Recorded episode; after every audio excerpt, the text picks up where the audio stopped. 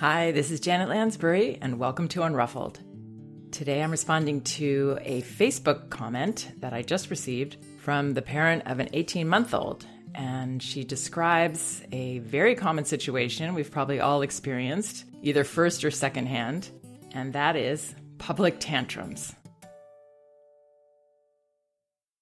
Here's the message I received Hello, first time mom here with an 18 month old that has been testing the limits with tantrums. When she is told no, she screams and stomps her feet or makes her body limp and falls to the floor. When we are home, we try to ignore the behavior or redirect to a different task or item to not encourage it. But that's not exactly possible to do in public. How do you handle tantrums in public? This evening, we were at a restaurant and she wanted to go outside to the playground, so she started screaming. It was a fairly small place, so my husband got frustrated and just gave in and took her outside. I'd hate for her to learn she gets her way by throwing fits. Any advice would be appreciated. Okay, so I thought this would be a great message to respond to because it brings up so many important points. First of all, our expectations for young children. For an infant or toddler or even a preschooler, a restaurant experience is not developmentally appropriate. That doesn't mean children can't function in that environment, some children better than others, depending on their personality. But this can't be something that we expect that our child wants to sit for longer periods than they need to to actually eat, wants to be in that very stimulating environment. If there are other people there, it's very stimulating for a young child. It's just not something that we can expect. That our child is going to be able to be polite and act like a much older child or adult in that situation. This is sort of why takeout was invented, I think. Why is that important? Because our expectations as parents will cause us to perceive situations in a certain way. If we perceive that she's behaving rudely, that she should be able to be in that restaurant and sit with us and relax and eat and enjoy the surroundings, then we're obviously going to react negatively to her not fitting into that groove. But it's just not natural for a young child to sit still for a long period. And we definitely don't want her running around the restaurant, disturbing other patrons in any way. I think some people think that the philosophy I teach is permissive in some way, and it's absolutely not. What we want is for our child to succeed in the situations that we put them in. And to succeed, our child needs to be understood in a developmentally appropriate way. She needs to have our expectations be that she very likely will need to escape out of there and be able to move her body in a safe way. Then our child may actually surprise us. And I know that two of my children were quite able to handle restaurants a lot of the time, and my youngest was not. He is a much more physical child, more active child more active personality. So we arranged our life accordingly. The second thing I want to bring up is our understanding about our children's tantrums and emotions and realizing that tantrums are not the enemy. They're not something to discourage. They are actually the cure. They are actually our child's friend because that is them releasing something that's built up inside them stress, and other emotions.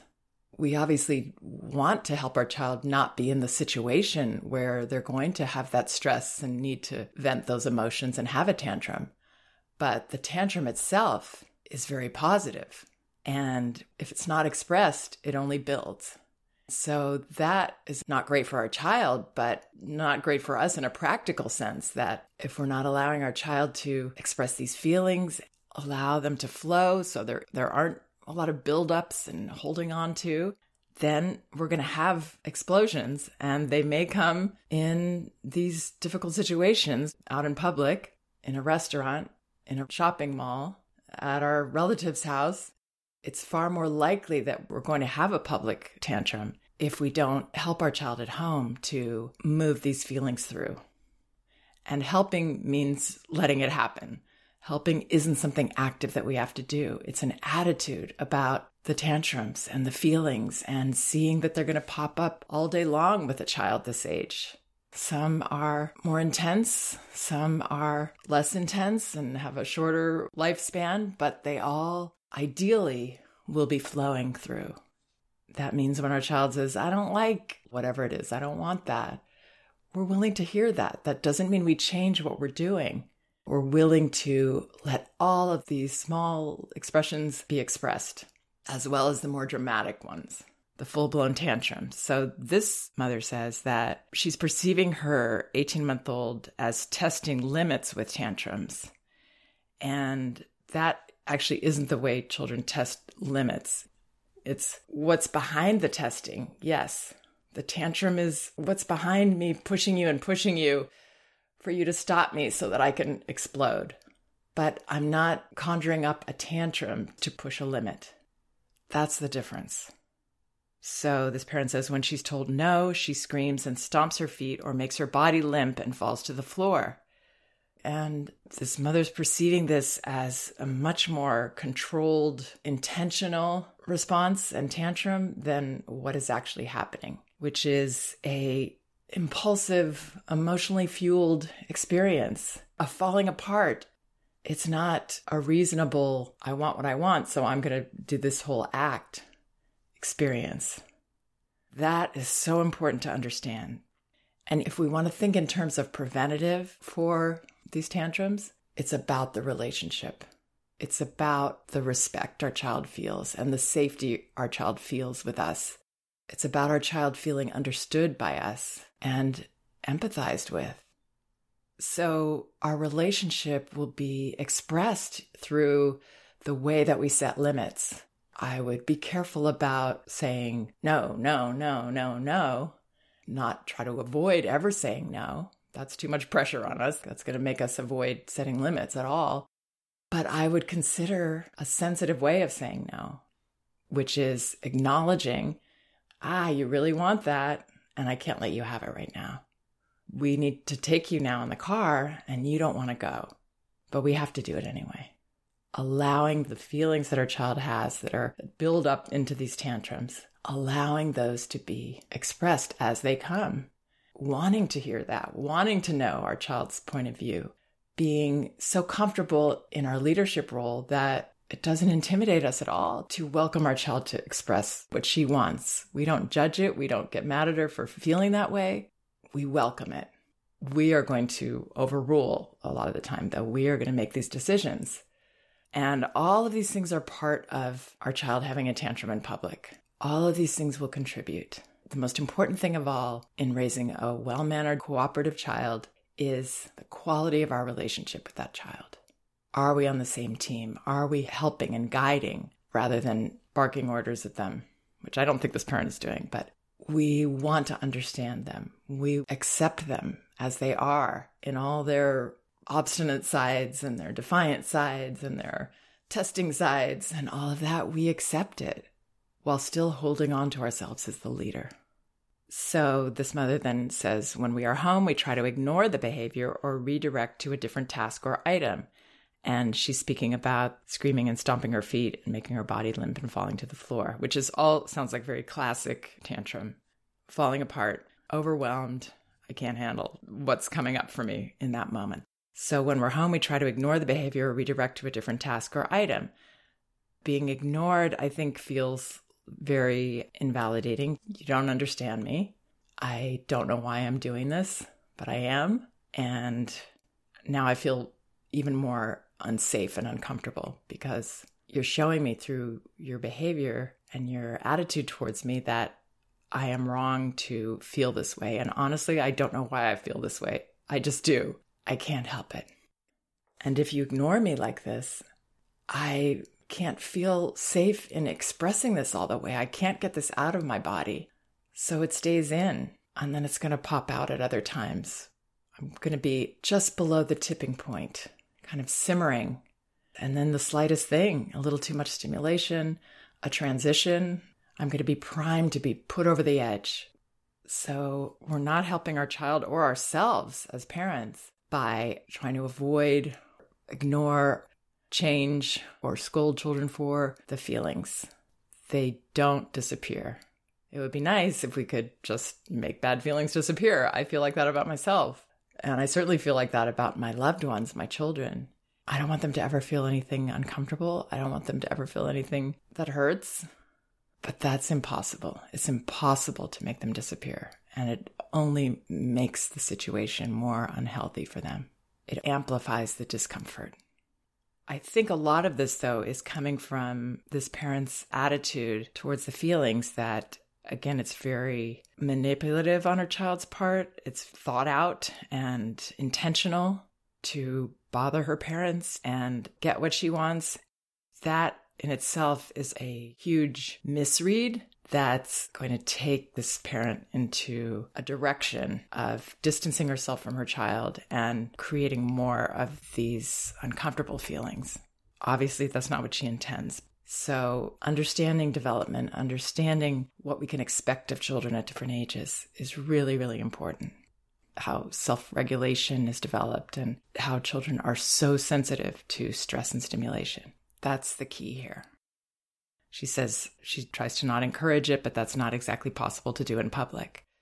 And this brings up another point that I believe I've brought up before about doing our homework. So, yes, it's very inconvenient and uncomfortable when our child has a tantrum in public or isn't at their best. And it's kind of like damage control. We have to help them, just get them out of there, get them to a private place, help them to the car, hopefully with love and not anger at them, hopefully with the understanding in ourselves oops, we thought she could handle this and she couldn't. This has happened to me so many times as a parent, I can't tell you, where I didn't anticipate how tired my child was. I didn't anticipate how already stimulated they were. And then they would go off and start to first behave in a kind of disruptive way. And I would try to see it right when the behavior started to cross the line. I would try to see right then, oops, she's gone, he's gone, and just do the damage control.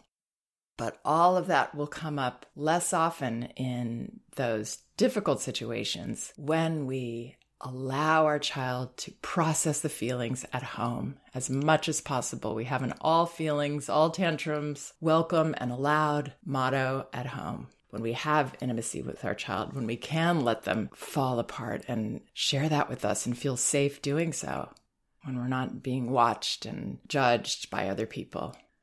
So, doing the homework. Then she says, How do you handle tantrums in public? This evening we were at a restaurant. She wanted to go outside to the playground. So, this could be going to the zoo, even, or to an amusement park, or going to the aquarium, even getting in the car to go to school. We have to know that these situations require more from our child, situations our child has to rise up to, and that they may not be able to. And just having that awareness will help so that our expectations are realistic and helpful.